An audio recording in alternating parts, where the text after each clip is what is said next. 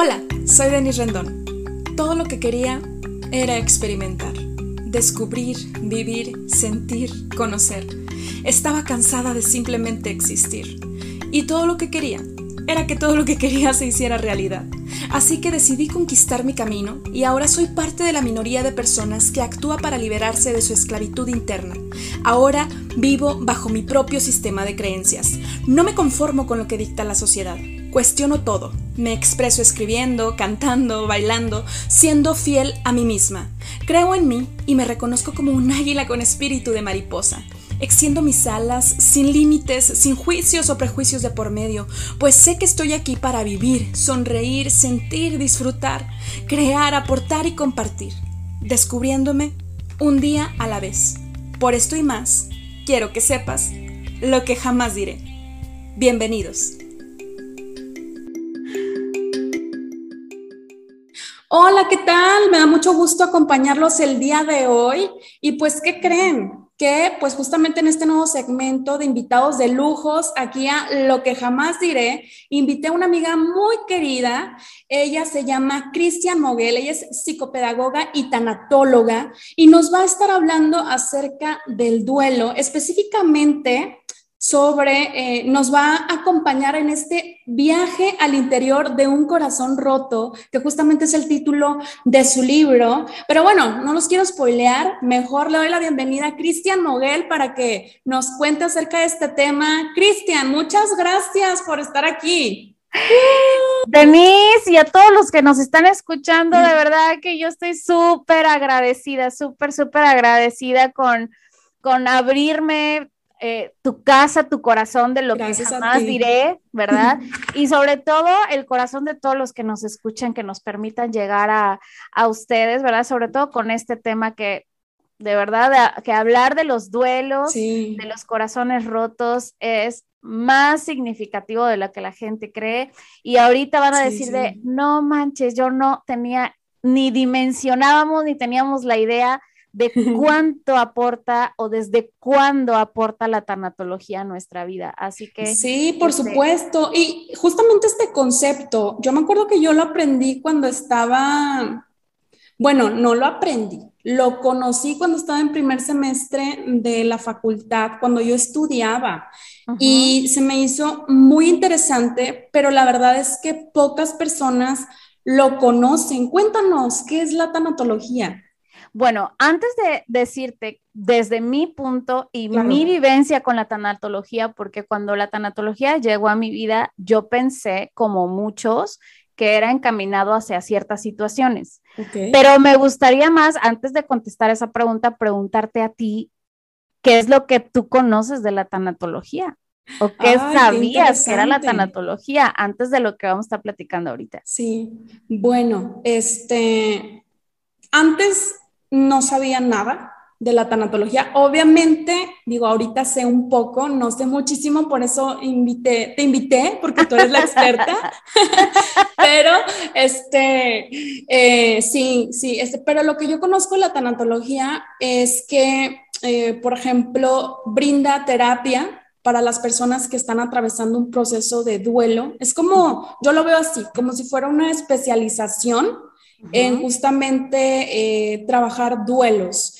Yo cuando conocí este concepto fue hace pues más de ocho años, cuando atravesé por la pérdida de, mi mamá y pues que justamente buscaba respuestas, buscaba respuestas, quería sanar, quería justamente eh, ponerle una explicación lógica a todo el dolor interno, toda la miseria interna que yo sentía porque me sentía abandonada, porque cómo es posible que mi mamá se haya ido.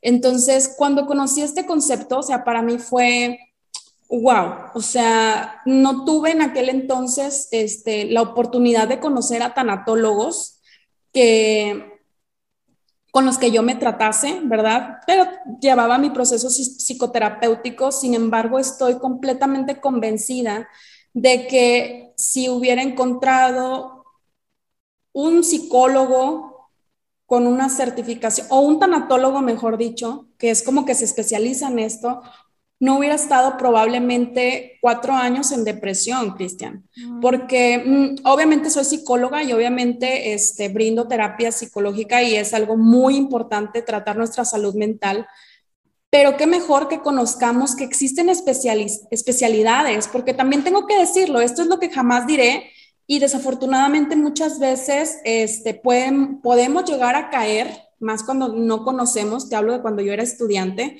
este, podemos llegar a caer en que no nos explica el psicólogo qué es lo que trabaja. O sea, sí nos, sí nos ayuda, ¿no? Desde la corriente en la que, a la que se dedique, por supuesto que todo ayuda, todo aporta y todo suma, desde cualquier corriente. Sin embargo, ahora que yo soy psicóloga y que yo también brindo psicoterapia, yo justamente yo le digo a la gente, ¿sabes qué? Yo te puedo ayudar con esto y con esto. Si yo estoy observando y escuchando sobre todo que uno de sus motivos de consulta es la depresión, por supuesto que sé que con el enfoque que yo tengo lo voy a ayudar, pero en realidad, si lo que necesita es un experto en tanatología, yo no voy a ser, al menos yo, Denise, como profesionista, como psicóloga, yo no soy egoísta desde la parte profesional, ay, yo me lo quedo, ¿verdad? Yo me quedo al paciente porque pues es pues es una venta más, ¿no? O sea, hay muchas personas y por eso me gusta mi podcast, porque es lo que jamás diré.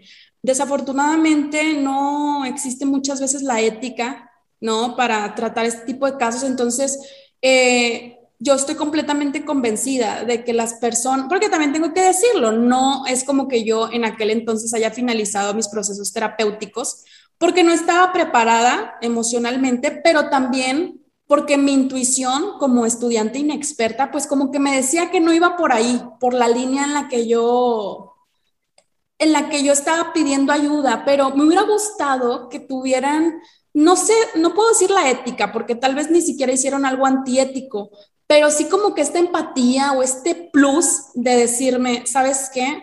Yo no te puedo apoyar con esto, yo solo voy a trabajar con el pasado o yo voy a trabajar ahorita con lo positivo.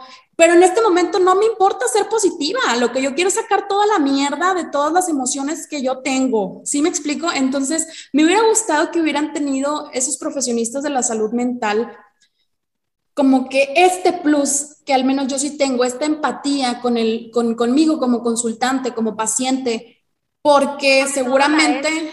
sí. ha sido paciente. Imagínate tú, o sea, todos vivimos estas facetas. Ha sido doliente, ha sido paciente y ha sido hoy eh, personal que está del otro lado. Y aún así dices, todavía sí sé qué es, qué me puede corresponder a mí hacer por ti, ¿verdad? Pero qué no me corresponde y qué le corresponde al tanatólogo, porque la tanatología, tú dijiste muchas palabras claves. Que qué padre, entonces sí, una, un sí, una, pero, pero, o sea, como que para ponerlo más claro, tú dijiste no hubiera yo llevado una depresión tanto tiempo. Por, sin embargo, aquí hay algo importante. Nuestra tristeza es algo que nos prepara para despedirme de algo. Pero si el, si el terapeuta no me ha dicho, es importante despedirte de algo, puede ser importante, no sé, eh, gracias por abrirnos también tu corazón en cuanto al duelo con tu mamá, ¿verdad? Gracias. Tal vez tú no, no solo necesitabas despedirte de tu mamá, necesitabas despedirte de, de su voz, de, su, de sus abrazos, de su comida, del tiempo con ella, de visitarla, de sus pláticas, de, de cómo tú te sentías con ella. Desconozco en qué etapa de tu vida fue, ¿verdad? Pero... Pues casi iba a cumplir 18 años, en plena adolescencia, imagínate. Claro, entonces, imagínate, o sea, el hecho de que te despida todos los días, adiós, mijita, cuídate mucho, o sea, es despedirte de todo eso. Y la gente regularmente, y, lo digo porque también he sido bueno, ahorita acabo de terminar como terapia, porque yo también llevo psicoterapia, ¿verdad? Como consultante, no solamente como terapeuta. Este, pero la realidad es que regularmente es, ah, ok, está pasando esto, vamos a trabajarlo. Pero es como un, a ver, ¿yo estoy listo para trabajar con esto? ¿Estoy listo para este proceso? ¿Estoy listo para despedir? ¿Estoy listo para afrontar la nueva realidad? ¿Estoy listo para afrontar la forma en que hoy me veo? Y entonces tanatología es el proceso, el acompañar a las personas a eh, manejar más saludablemente su respuesta emocional a sus nuevas realidades. Claro, qué lindo, qué lindo, porque justamente este, justamente se le brinda al consultante, este, como tú dices, este acompañamiento que lo estoy acompañando desde sus necesidades, con sus recursos emocionales y psicológicos y no bajo mi ego profesional. Exacto. Y, por eso yo enfatizo mucho en la importancia de, de, o sea, si lo que tú, o sea, yo enfatizo mucho en, en, en ser justamente congruentes como profesionistas de la salud mental, de ser empáticos y decir, un tanatólogo te es más de ayuda porque ahorita tú estás trabajando esto. Claro, y es acompañamiento, ¿por qué? Porque yo voy a caminar contigo, por supuesto, con las herramientas que yo tengo en cuanto a la, la ciencia de la tanatología, ¿verdad? Yo te voy a acompañar a ti no tú a mí a sentirme el terapeuta aquí más, este, ay, perdón, aquí más chingón, ¿verdad? este es no me vas a, no me vas a acompañar a mí a decir, ay, no, a mis pacientes los saco en tres, cuatro sesiones. No, no, no. Yo voy a caminar contigo y te voy a acompañar en tu tiempo, en tu forma, en tu proceso y en el momento en el que estés listo. En mi libro, aquí lo voy a sacar. Aquí lo tengo yo también. Ustedes no lo pueden ver, pero aquí lo tengo. Sí, sí, sí. Lo leí eh, eh, una noche. Y, gracias, gracias. Y en el libro que, del que hoy vamos a hablar, pero vamos a abarcar el corazón roto de muchas maneras, ¿verdad? En el libro mencionamos que se llama Viaje al interior de un corazón roto, como este episodio. lo primero que menciono es, habrá personas que van a tener este viaje caminando, habrá personas que van a tener este viaje en avión, habrá personas que lo hagan en auto, en tren, en como sea. Y esto haciendo énfasis a qué? A que el proceso que tú camines es a tu tiempo, a tu manera. Y mi trabajo como terapeuta es acompañarte, por supuesto, darte las herramientas porque no se trata de que te vuelvas dependiente de tu terapeuta. Por supuesto que no. Se trata de, como dije, es el acompañamiento al proceso emocional o la respuesta emocional que tu cuerpo va a hacer ante las nuevas realidades e ir aceptando las nuevas realidades. Y cuando yo acepto la nueva realidad, entonces me siento listo para empezar a vivirla, para empezar a vivirla con las herramientas que voy descubriendo mediante el proceso. Quizá va a ser autoestima. Si lo que viví fue la pérdida de mi autoestima, vamos a caminar a recuperarla. Si lo que perdí fue un ser amado, voy a caminar a recuperar mi vida aprendiendo a vivirla sin el ser amado, no olvidarlo no a dejar de recordarlo, sino a, aprender a vivir sin la persona, pero la persona me va a acompañar de muchas maneras, en los recuerdos, en la comida, en la casa, en su olor, en las colchas, en la comida que yo preparaba, porque así me acordaba que me Incluso a veces a nuestra personalidad. Claro, e incluso hasta de las relaciones tormentosas podemos aprender algo. Gracias a esa relación porque me enseñó a que yo tenía que aprender a amarme más. Claro, no puedo ser solamente víctima de situaciones. Entonces, pues la, la tanatología, a fin de cuentas, es esto. ¿Y qué podemos atender en la tanatología? Todo.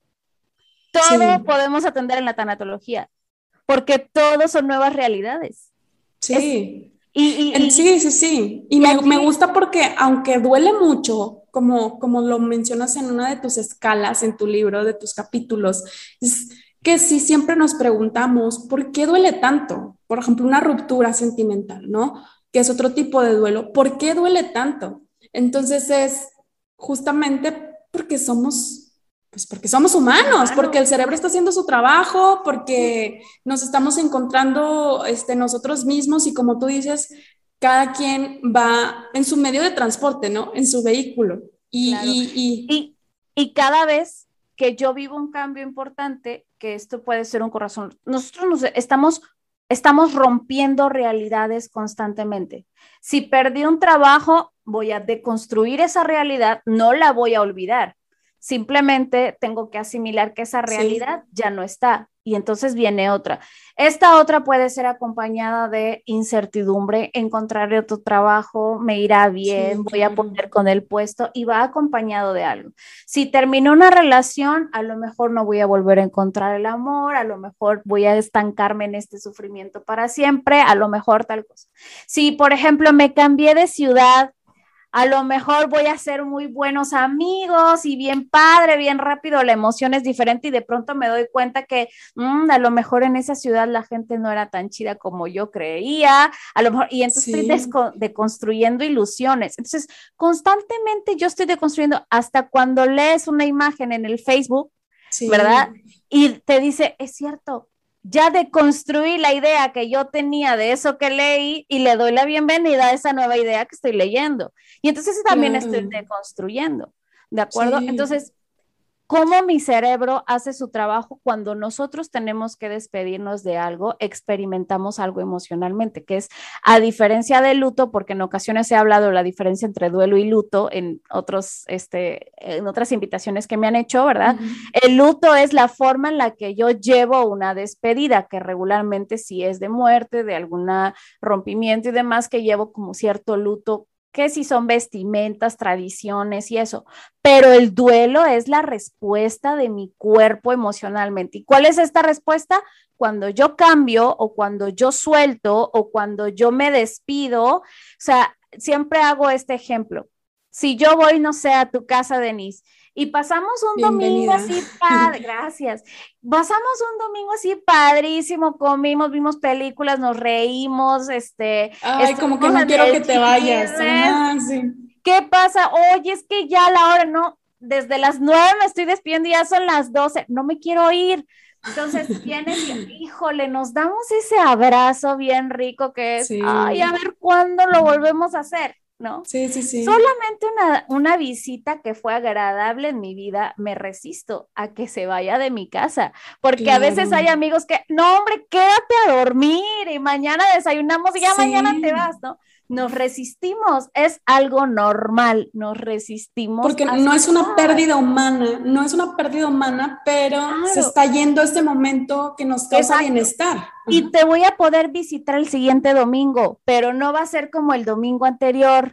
Vamos a hacer cosas diferentes, pero la pasamos tan padre. Entonces mi cerebro, ¿qué es lo que hace? Hay una baja de, no voy a hablar así como mucho, mucho tecnicismo que si neurotransmisión, todo. La serotonina, todos ubicamos lo que es la serotonina. Sí, sí, baja la serotonina y ¿qué es lo que pide mi cerebro? Mi cerebro me pide, quiero más quiero volver a hacer, porque la serotonina, pues a fin de cuentas, es la hormona del placer, del humor, de ahí me mantiene con alegría y demás, ¿verdad? entonces yo quiero volver, mi cerebro me está diciendo, hey, dame más de esto que me hacía sentir bien.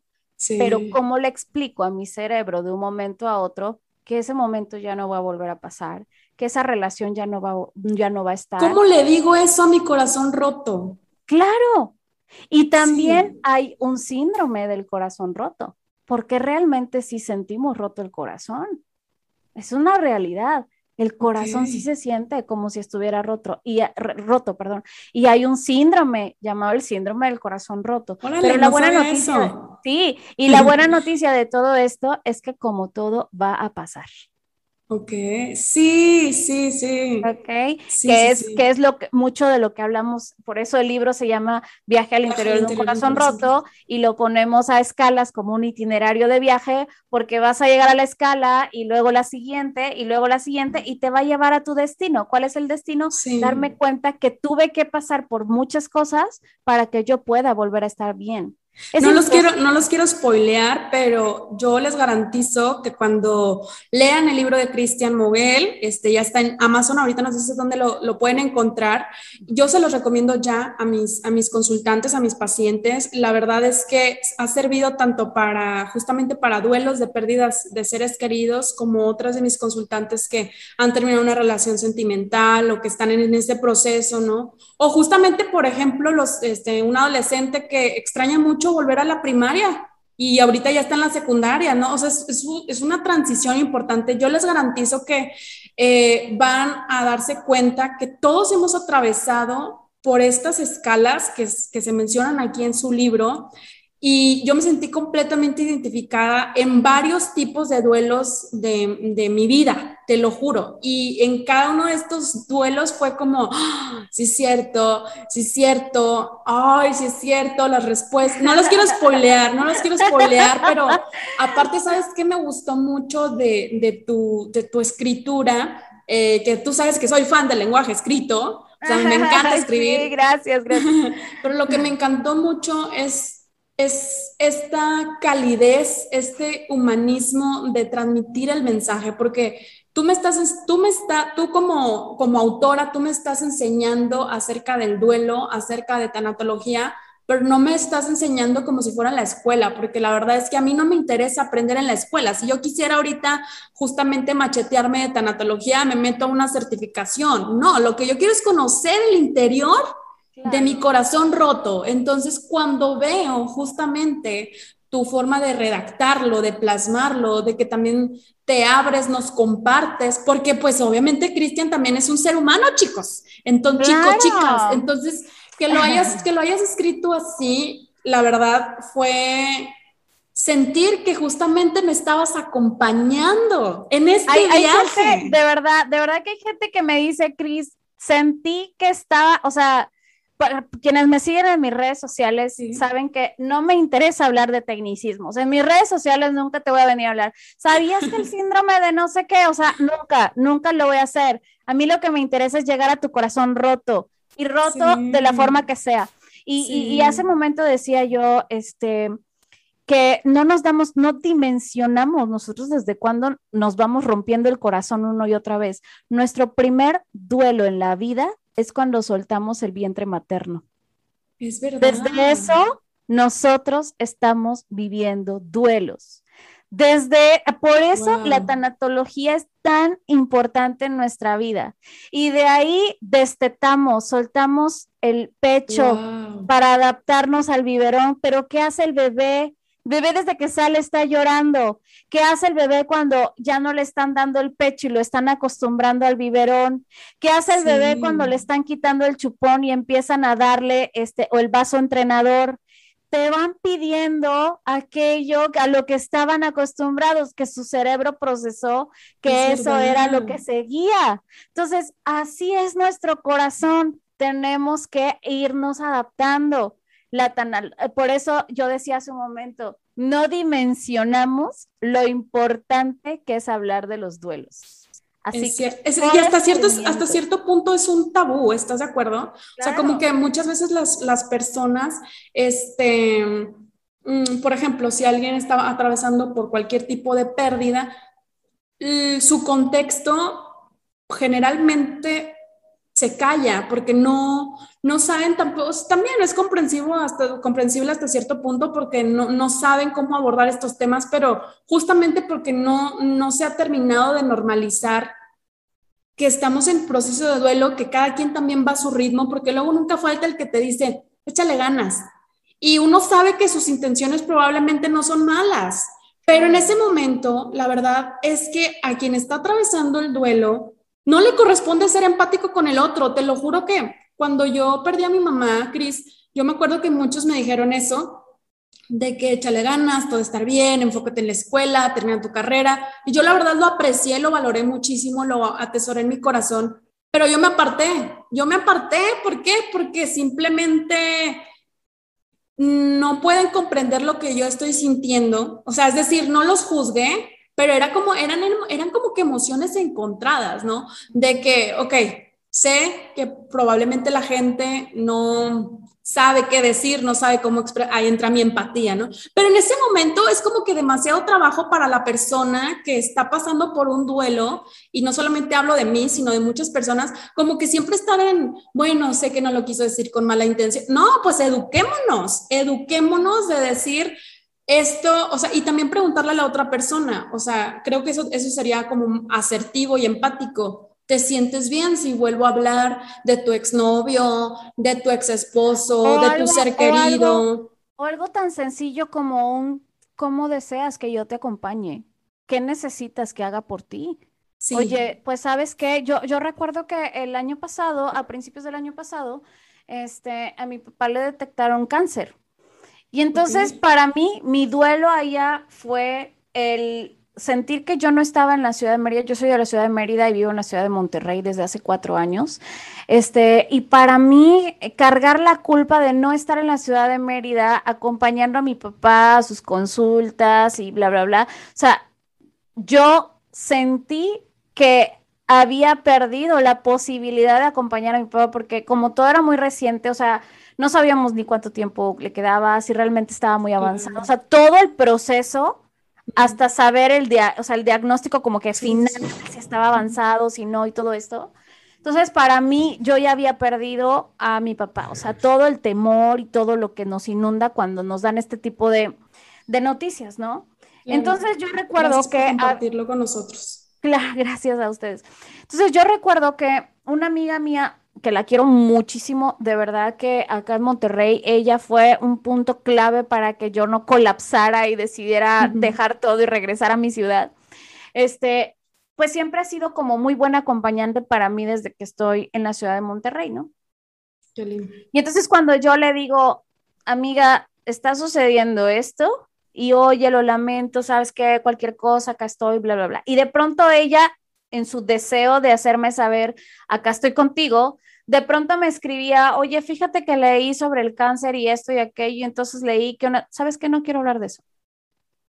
Yo le dije, no, te agradezco de verdad, o sea, te agradezco mucho en serio que sé que es tu forma de apoyarme, pero no deseo hablar de eso. O sea, no a veces no esperemos también que la gente nos pregunte. A veces nosotros simplemente tenemos que decir, oye, de verdad yo no tengo deseos de esto, porque a lo mejor la gente nos va a acompañar como cree que, que, que o sea, que debe acompañarnos, ¿verdad? Desde un, no, güey, tranquilo, vente, vamos a la fiesta, no sé qué. Oye, pero no me siento bien. O sea, realmente no me siento bien de hacerlo. Pero esto no va a suceder si solamente lo encaminamos a hacer responsable al otro de saber qué hacer con mi duelo. El único que sabe qué hacer con mi duelo soy yo. Exacto. ¿Verdad? Y entonces, sí, por supuesto, podemos acercarnos y decirle a la gente, ¿sabes qué? No deseo hablar del tema. Y yo recuerdo que mi amiga me dijo, Cris, lo lamento, o sea, que quizá debí de haber preguntado antes si tú querías hablar de esto. Y le dije, mira, no te preocupes, yo sé que como amiga tú quisiste hacerlo de la mejor manera este, pero sí, la realidad es que no deseo hablar del tema, no me interesa si alguien se murió, no me interesa si alguien se, y se va a escuchar muy cruel, le dije, porque soy terapeuta tanatológica, le digo. Pero en ese momento tú no estabas en el chip de, le dije, terapeuta. claro, en ese momento yo era una hija doliente. Ese era mi papel en ese momento. Entonces yo le dije, no me interesa cuánta gente se haya muerto de cáncer, no me interesa cuánta gente haya vivido de cáncer, no me interesa si hay gente que está en tratamiento de cáncer, a mí me interesa qué es lo que está pasando con mi papá. Claro. O sea, todo lo demás no lo necesito. Claro. Ya es suficiente con lo que estoy viviendo ahorita como para aparte inundarme la cabeza con. Exacto. Pero esto fue algo que ella no supo si yo no le dije. Sí podemos tener muchos acompañantes y las personas nos van a acompañar como aprendieron a acompañar o como les gustaría ser acompañados, pero solamente está en mí poder decir, esto me funciona, esto no me funciona. Ah, este año tuve un desafío grandísimo en cuanto a mi familia con el tema del COVID, ¿verdad? Entonces, en el cual yo iba a la ciudad de Mérida, según yo, ayudando a ayudar a mi mamá a cuidar de mi hermano con el COVID. Y, cuando llego, me encuentro a una mamá en estrés que fue bloqueo y me encuentro una mamá desnutrida con COVID tirada y sin poder atender a su hijo. Mi hermano no podía atender a mi mamá y mi mamá no podía atender a mi hermano. Los dos estaban tirados. Mi mamá literalmente se estaba muriendo por desnutrición porque una semana no se había levantado, no había comido, no se había bañado, no se había levantado y era solo dormir, dormir, dormir por ver el deterioro de su hijo que tuvimos dos malos diagnósticos antes de saber que era COVID porque a todos nos da diferente y entonces mi hermano sin poder comer en una semana porque su mamá no lo podía atender y mi mamá sin comer en una semana porque su hijo no lo podía atender. Entonces yo llego y veo dos moribundos en la casa que eran dos seres amados míos y dije, ¿qué, o sea, qué voy a hacer aquí? No sé qué hacer. Estaba yo, entonces tenía yo que buscar la forma de, mi mamá lo asumió en bloqueo. Yo lo asumí en qué respuesta hay que hacer, me tengo que encargar me, me de tengo que mover. y mi hermano en el no sé qué tengo, pero esto no me va a matar, porque no teníamos el diagnóstico. Hasta el día que yo llegué le entregaban ya un diagnóstico diferente. Entonces, sin embargo, de pronto empiezo a recibir todo un bombardeo de mensajes que fue para mí el, a ver, estoy pasando por esto, ¿qué es lo que yo necesito? Dejamos de cuestionarnos, dejamos de preguntarnos. Siempre estoy esperando que la gente adivine, siempre estoy esperando que la gente sepa qué es lo que quiero, lo que yo necesito y cubra mis necesidades. Pero cuando yo me adueño de mi dolor, cuando yo me adueño de mi situación, porque mi mamá tenía la suya y mi hermano tenía la suya, pero mi situación era ver por los dos. Y por mí. O sea, que, yo que yo estuviera sana para ver por los dos. Ellos estaban viviendo su situación. Éramos tres personas en una misma casa, pero los tres lo vivíamos diferente. Entonces, no podemos esperar que mi hermano me comprenda a mí. No puede esperar mi hermano que yo lo comprenda a él. Y no puede esperar mi mamá que yo lo comprenda a ella, porque cada uno tiene que comprenderse a sí mismo. Concuerdo, sí, sí, sí. Claro. Entonces, yo de pronto empiezo a recibir, que agradecí mucho, la verdad, empiezo a recibir el bombardeo de las personas de Cris, ¿y cómo está tu hermano? ¿Y cómo está tu mamá? ¿Y cómo está no sé qué? Y entonces dije, si respondo, no tengo tiempo de descansar mi mente. ¿Qué necesito yo? Y entonces dije, no voy a responder ni un solo mensaje demasiado tengo con lo que mis ojos están viendo y estoy sintiendo como hija y como hermana, que tengo miedo de perder a mi mamá, que tengo miedo de perder a mi hermano. Y si yo estoy mal, capaz de que yo me empeore, porque los dos estaban con su tanque de oxígeno, uno en un cuarto y otro en el otro. Qué difícil. Entonces, era como un, esto está siendo demasiado ya para mí visualmente y emocionalmente como para aparte recibir esto que no necesito. ¿Qué es lo que hice? Me refugié en las personas con las que no tenía yo problemas si no les contestaba en tres días y que solamente era, Cris, ¿qué necesitas? Necesitas que vayamos por medicamento, necesitas que te llevemos despensa. Te refugiaste en tus redes de apoyo. En las que yo sentí que necesitaba, porque había otras que te querían dar apoyo moral, pero en la pregunta de cómo están, cómo están, cómo están, como que solamente estaba yo rumeando la enfermedad, la enfermedad, la enfermedad, y yo no quería eso, yo quería solucionar. Entonces, pues hay momentos en los que puedo elegir qué necesito. Necesito apoyo moral, tomo a los que me dan apoyo moral. ¿Qué necesito hoy? Necesito a los que me están ayudando a dar herramientas de solución. Entonces voy a tomar a los que me van a dar herramientas de solución. Pero yo soy quien me tengo que adueñar de mi duelo y no lo hago si no comprendo que es normal que yo pueda estar en desorden porque aquí entran mis redes de apoyo a ayudarme a ordenar ese desorden. Si es cierto, voy a ver cuánto tengo de medicamentos, se me está acabando. Oye, ¿sabes qué? Sí, oye, híjole, ya no tengo huevos, ya no tengo esto. ¿Sabes qué? Sí, la neta sí me ayuda, sí me hace un paro que me vengas a traer despensa. Y entonces yo sabía que al menos para sobrevivir teníamos para sobrevivir. ¿no? Sí, sí, sí. pero en ese momento el apoyo como moral no me servía mucho. En ese momento sí, sí, sí. no me servía mucho porque el yo contestar, no, pues mi hermano está saturando, yo ya estaba viendo algo que no estaba siendo tan cómodo para mí. Sí, concuerdo completamente. Sí, sí, concuerdo completamente. De hecho, este, pues, te, eh, recordando lo, lo, que atravesé con el duelo de mi mamá, eh, pues yo sin saber, o sea, porque a veces yo me juzgaba como que muy dura porque me decían, no, pues es que falleció cuando, pues tú ya estabas grande. Entonces yo de alguna manera, pues yo pensaba de que pues hay, hay niños que han perdido a sus papás, o sea, antes de nacer o más chiquitos, pero después ya conforme he ido creciendo es como que, bueno, pero ese es un duelo ajeno, no es el mío. O sea, no es el mío y no por eso va a dejar de doler, aunque hay personas que pierden a sus papás, o sea, tienen 60 años y pierden a sus papás y como quiera es completamente válido el duelo, pero justamente sin tener la expertise, tanto de vida como profesional, mi instinto me dijo, aléjate de redes sociales, o sea, porque no juzgaba, o sea, en realidad ni siquiera era como como un enojo con las personas que me preguntaban, pero sí era como internamente esto no me sirve. O sea, no me sirve porque porque, o sea, no, simplemente no me sirve, no es lo que necesito, entonces justamente yo me aparté. Yo me aparté y lo que yo hice fue en ese momento pues refugiarme. Francamente no tuve fuente, no tuve redes de apoyo sólidas, tengo que, tengo que decirlo. Eh, y sin embargo, en aquel entonces mi refugio fue la fe, la fe espiritual. O sea, que la gente conoce, y literal, pues ahora ya en esta época yo veo que, que hablar con Dios de, de, la misma manera es como conectar, digo, tal vez la gente tendría, yo tendría que compartirle más a la gente acerca de mi filosofía, pero es básicamente hablar con Dios es hacerte preguntas y es estar contigo mismo en el interior de tu corazón roto, literal. O sea, yo me acuerdo que en la madrugada yo lloraba, yo gritaba y yo le decía a Dios, ¿por qué?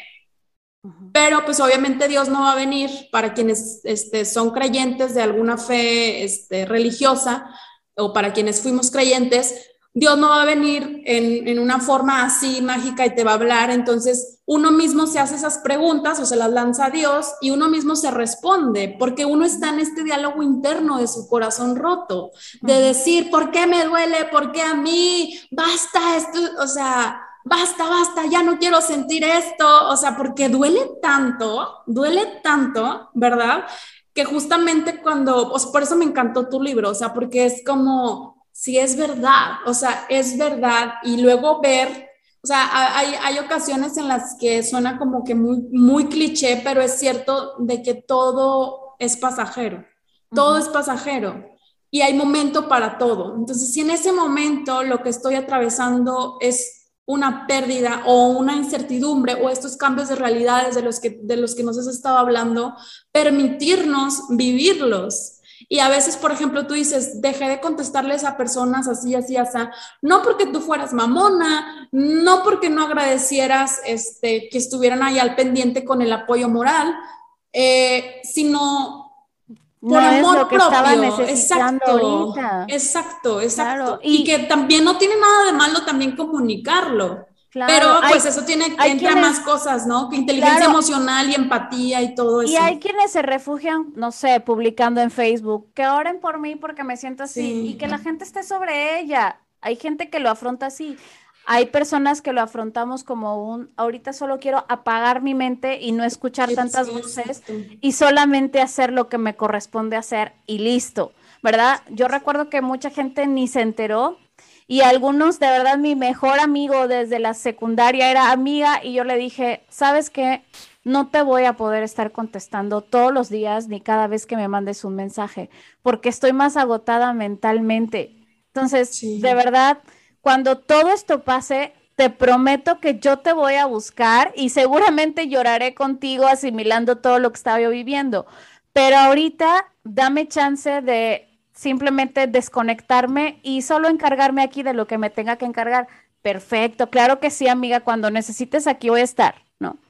y espero, y espero, ¿verdad? Espero que yo esté lista para hablar de esto.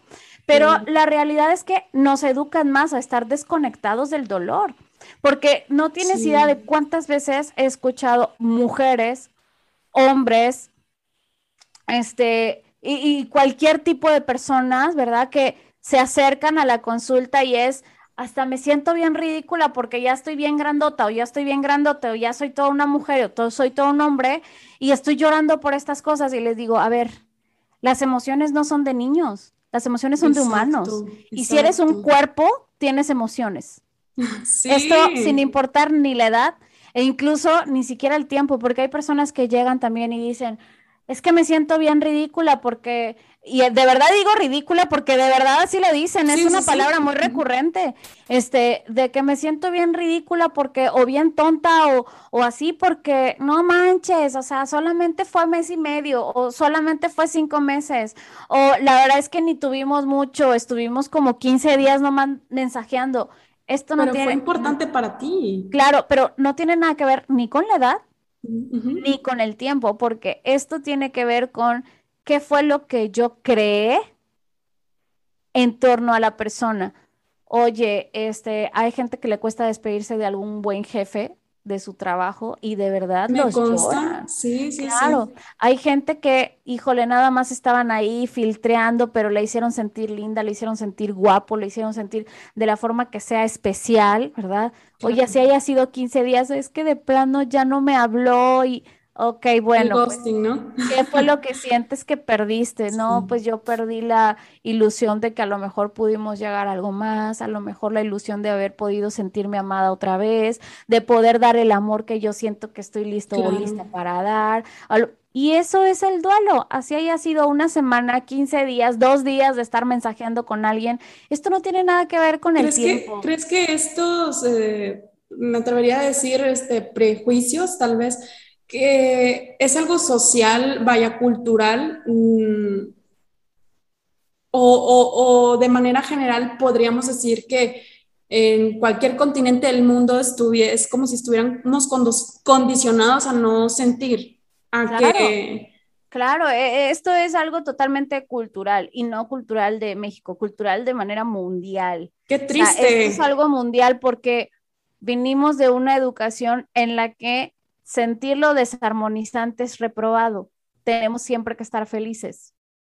Qué falsedad. Sí, porque es imposible, es imposible. Y esa expectativa es tan alta que de pronto lo único que hacemos es ir tragándonos nuestro dolor y lo trago y lo trago y lo trago. Y entonces todo empieza a desarrollarse con otro tipo de padecimientos migraña, este, gastritis, diabetes. Somatizaciones, exactamente. y nuestro cuerpo nos empieza a regañar.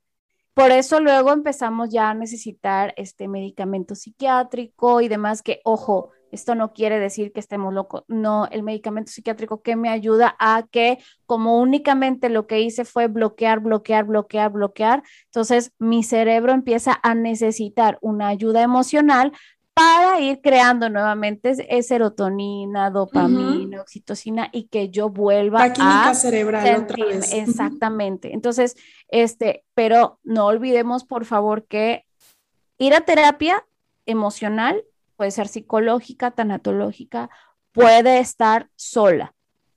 Pero cuando tocamos psiquiatría y medicamentos psiquiátricos, siempre debe de ir acompañado porque el objetivo es ir dejando el medicamento, no depender de él y, subir las dosis.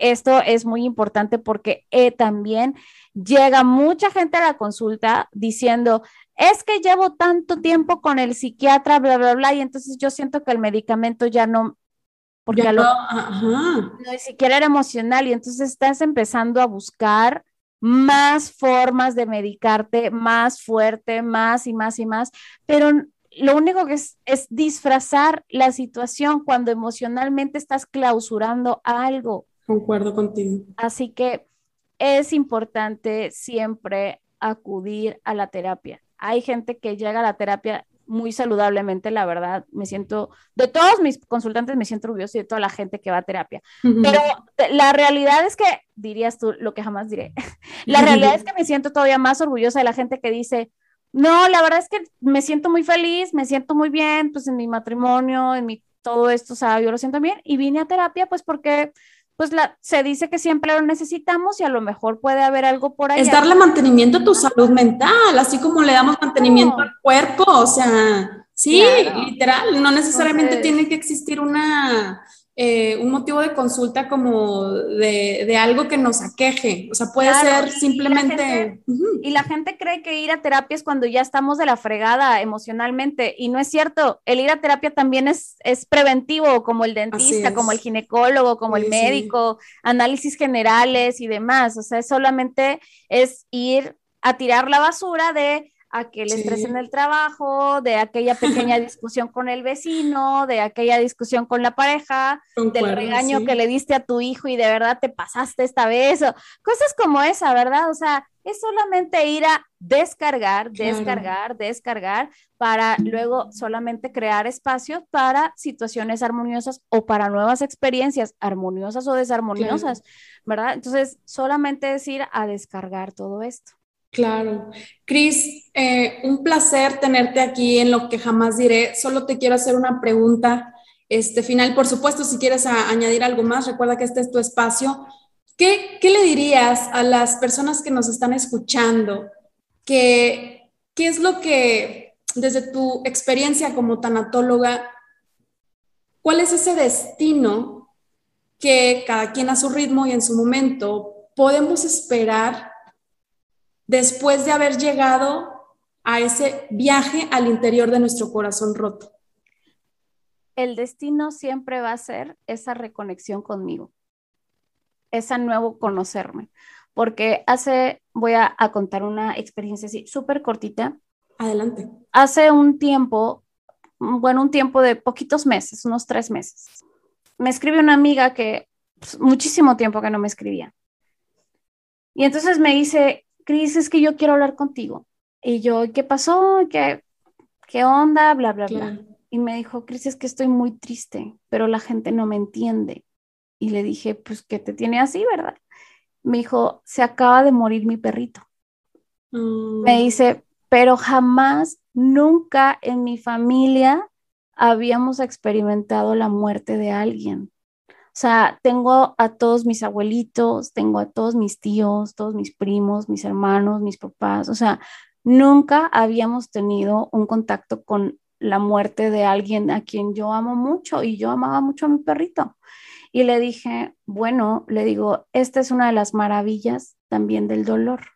Le dije, porque si tú puedes decir, me duele cuando me caigo, me duele cuando una amiga me traiciona, me duele, este, no sé, el, el, que abrí un negocio y no se pudo realizar como yo quería, este, y, constantemente estamos experimentando dolores, pero cuando la vida, Dios, en lo que sea que tú creas, te dice, este tipo de dolor no lo habías experimentado, te lo va a dar. Pero se fue tu perrito, gracias a él, tú aprendes a conocerte diferente. Y entonces me preparo para situaciones que cuando pueda llegar a ocurrir esto, ya sé cómo siente. Y aunque todos los dolores son distintos, pero al menos me da una idea cercana de qué es despedirme definitivamente de alguien que amo. Y entonces todos los dolores son diferentes. entonces, cada vez que yo tengo el corazón roto, mi destino siempre va a ser yo, reconectarme conmigo, volver a mí, conocerme de una forma diferente, aprender más de mí. No sabía cómo se Qué paradójico, ¿verdad? Sí, no sabía qué se sentía no tener ese empleo, no sabía qué se sentía ser despedido, no sabía qué se sentía terminar con un novio, no sabía qué se sentía ser, eh, vivir violencia porque nunca lo había vivido, no sabía, no sabía que, que, este, no sabía cómo vivir una situación como esta, pero hoy sé y tal vez, ojalá no sea, por ejemplo, ahorita toqué el tema de la violencia, ojalá sea para nunca más volver a vivirla. Pero si esto va a ser para que le puedas hablar a tu futura hija, a tu futuro hijo, a tu amiga, al compañero, a la compañera, al conocido, al vecino o algo y decirle, oye, ten cuidado, esto realmente te puede llevar a un dolor espantoso, esto realmente puede ser progresivo, oye, mira, lamento que se haya muerto tu perrito, la realidad es que hoy comprendo tu dolor. La razón quizá no la voy a comprender, pero todos sabemos que es que algo nos duela y está de la fregada. Sí, es la realidad. Entonces, cada dolor o me sirve para yo construirme de una manera diferente o bien para, desde que nacemos, estamos coexistiendo con la gente. Es imposible no decir, ay, no, yo no soy responsable, de, soy corresponsable siempre de cómo hago sentir. Concuerdo, sí, sí, sí. Entonces, si esta experiencia me va a llevar a hablarle a otros, de situaciones, si este, si el, el, otro me va a llevar a conocer qué es este dolor y así voy a poder ayudar a mi amigo y no juzgarlo, si este dolor me va a llevar a sentirme más fuerte, si este dolor me va a llevar a amarme más, si este dolor me va a llevar, este dolor me va a llevar a verme yo de una manera diferente. Y por ahí a veces circula una imagen que dice, te vas a tener que presentar en la vida muchas veces más. Mucho gusto, soy fulano de tal. Y llega otra experiencia y mucho gusto, nuevamente soy fulano de tal. Y llega otra experiencia en el que, híjole, lo hubiera yo manejado antes, pero hoy aprendí esto de mí. Mucho gusto, soy fulano de tal. Así que nos vamos a presentar en esta vida de tantas diferentes versiones que jamás vamos a parar. Nunca. Claro, sí, sí, sí. Ok, así que, ¿a qué me va a llevar al viaje? Del, corazón roto me va a llevar siempre a a construirme yo, a conocerme diferente, a saberme diferente, a actuar diferente, a poder decidir diferente, elegir diferente, llevar un camino que yo mismo puedo construir porque algo se deconstruyó, se destruyó, pero la destrucción, hay una película que ya sé que es como muy trivial y todo de la de comer, rezar y amar, este, que eh, eh, esta Julia Roberts, que es la actriz, ¿verdad? Está en un lugar, en uno de sus viajes, y está viendo una, está en Italia y ve como hay como edificios, ya sabes, ruinas y todo, que a veces vas a los museos y demás, ¿no?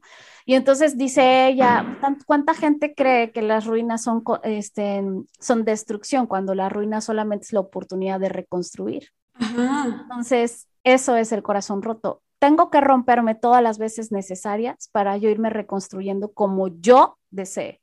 Me porque es la oportunidad de construirme como yo quiera construirme nuevamente. Me encanta. Muchas gracias, Cris. Yo terminaría la frase diciendo esto de, básicamente es vivir en plenitud como lo digo en el tráiler del podcast, es reencontrarte contigo mismo, es el destino, ese es el destino de nuestro viaje, el viaje que atravesemos una y otra vez, porque pues así es la vida, así es la, la vida con sus complejidades, con sus retos, con sus como una película, como si fuera una temporada de alguna serie de televisión, que tenemos diferentes temporadas. Hay personas o personajes que, que vienen eh, a nuestra vida y permanecen toda la temporada de la serie, ¿no? Y esto, me gustó mucho esto porque me lo compartió un, un amigo y me gustó mucho cómo lo, lo ejemplificó, porque literalmente es, es, es, como pienso y como siento. Hay personas en nuestra vida, situaciones, objetos, cosas, mascotas, eh, en nuestra vida que probablemente van a permanecer toda la temporada o toda la película, pero va a haber otros personajes que van a ir saliendo, que van a ir saliendo porque ya cumplieron su ciclo, ¿verdad? Y justamente encontrarnos con nosotros mismos, con nosotras mismas, es el destino que nos lleva al único éxito verdadero, que es vivir en plenitud. Así es, así es. Y si no, y si no me rompo, ¿cómo tengo la oportunidad de volver a tomar un camino que me hace feliz? Si no me rompo, pierdo muchas oportunidades de conocerme y, también pierdo muchas oportunidades de sentirme orgulloso. Y ojo, esto no quiere decir que yo vaya por la vida diciendo, a ver, vida, ¿qué otra cosa me trae? Dame más, hombre. Porque también estamos llamando a Dios, la vida del universo, a darnos prueba tras prueba tras prueba y tampoco somos inmortales, ¿verdad? Sí. Este, pero, pero a lo que voy con esto es de cada vez que si algo nos sorprende, perfecto. Sé que pude antes, voy a poder y también de esto voy a salir. Pero después de salir de eso es, ah, agradezco esto y continúo. Si en algún punto vuelve otra situación que yo no elegí, que yo no llamé, que no estaba en mis manos, bueno, recuerdo aquellas con las que yo creí que sentía que no podía y siempre pude y decir, oye, seguramente en esta también voy a poder. No las voy a llamar. Sí, tampoco se trata de ser adicto al dolor, o sea, no, no es lo que queremos decir, sino que justamente el, ajá, de que tuvimos la, oportunidad de, de, superar una, entonces. Exacto, sí sé que puedo, que puedo sentirme fuerte con todo lo que implique, ¿verdad? Llorar, enojarme, a veces una dosis de culpa, a veces una dosis de tristeza y demás y va a pasar todo esto por mi cerebro, va a pasar por esto, por mi cuerpo. Bien dice el dicho que cada cabeza es un mundo. Sí, de hecho, estoy a punto de sacar mi podcast y ese va a ser el, el, el, ¿cómo se llama? El, el, el, título? ¿Cómo se le llama? Como que el eslogan, el speech. Ok, ok, ok. Este, les invito ahí próximamente, ¿verdad? Este, Nos se encantará escucharlo. Gracias, se va a llamar El Mundo de Cris Contigo y el, el, el, el, ¿cómo se llama? El eslogan va a ser, cada cabeza es un mundo y aquí quiero compartirte el mío, así que todos van a ser bienvenidos. Pues porque todos, todos, todos, todos, tenemos un mundo en nuestra cabeza y todos tenemos derecho a tener un mundo en la cabeza. Claro, y, gracias porque siempre nos haces bienvenidos, por favor, y, y, desde tus redes sociales, justamente, que es Cris contigo, cuéntanos cómo apareces en redes sociales. Pues en redes sociales estamos en Instagram como arroba Cris Contigo, en TikTok también estamos como Cris Contigo y en Facebook también estamos como Cris Contigo. Cris está contigo y conmigo. y acompañándote, porque soy una acompañante en procesos, en procesos que tú necesites, ya sea de duelo, de de reconstrucción, en proceso de volver a recuperar tu identidad, en proceso de reconstruir tu autoestima, de reconstruir tu amor propio, de reconstruir realidades, de despedirte de versiones tuyas y darle bienvenidas a unas nuevas, de despedida de, personas, de experiencias, de ciudades, de trabajo, de lo que sea. Entonces, este, pues ahora sí que como soy acompañante, por eso estoy allá contigo, si me permites estar contigo. Qué cool. Pues muchas gracias, Cris. Este, un placer tenerte aquí en este episodio de lo que jamás, de lo que jamás diré. Sé que la gente le va a encantar. Eh, como me encanta a mí, es un disfrute y yo sin duda voy a volver a leer tu libro. Recuerden, chicos, Viaje al interior de un corazón roto está en Amazon, ¿verdad? Ya está disponible. En Amazon. Así es, está en Amazon. Si te encuentras en Estados Unidos, Amazon eh, cuenta con imprenta, entonces te puede ah, llegar físico hasta la puerta de tu casa. Amazon México todavía no tiene esa opción. Este, sé que después de cierto tiempo sí la tiene. No sé cuánto eso Amazon lo, lo, lo gestiona, ¿verdad? Este, sin embargo, he estado haciendo envíos a cualquier parte de la República que tú quieras ese libro. Yo ya lo tengo en físico y autografiado. Sí, sí, sí. Y a todas las personas que me piden que se los envíe, ellos me dicen, oye, fírmalo para no sé quién, porque a veces quiero tres, quiero así, ¿no? Entonces es como, dedícaselo a una persona, a esta persona, a esta persona, y siempre estoy tratando de enviarlos, este, con, ahí con una dedicatoria muy especial para cada uno. También tenemos puntos de venta en la ciudad de Monterrey y tenemos puntos de venta en la ciudad de Mérida. Este, o bien, pues contactarnos en nuestras redes sociales para que lo enviemos hasta donde estés. Eh, solamente envíos a México, este, pero si estás no solamente en Estados Unidos, sino también nos estás escuchando desde otro país, este, pues puedes adquirirlo por medio de Amazon. Qué cool, sí, que sin duda es el mejor viaje que vas a hacer, un viaje al interior de un corazón roto. Yo me despido este día de todos ustedes, querida audiencia. Gracias por escucharnos, por regalarnos su tiempo. Cris, de nuevo, muchas gracias por estar aquí conmigo, con todos nosotros y este, sin duda, esta este tiempo que estuvimos charlando eh, fue muy benéfico tanto para mí, sin duda para la audiencia y seguramente muchos van, al igual que yo, vamos a querer que nos sigas acompañando en este viaje al interior de un corazón roto.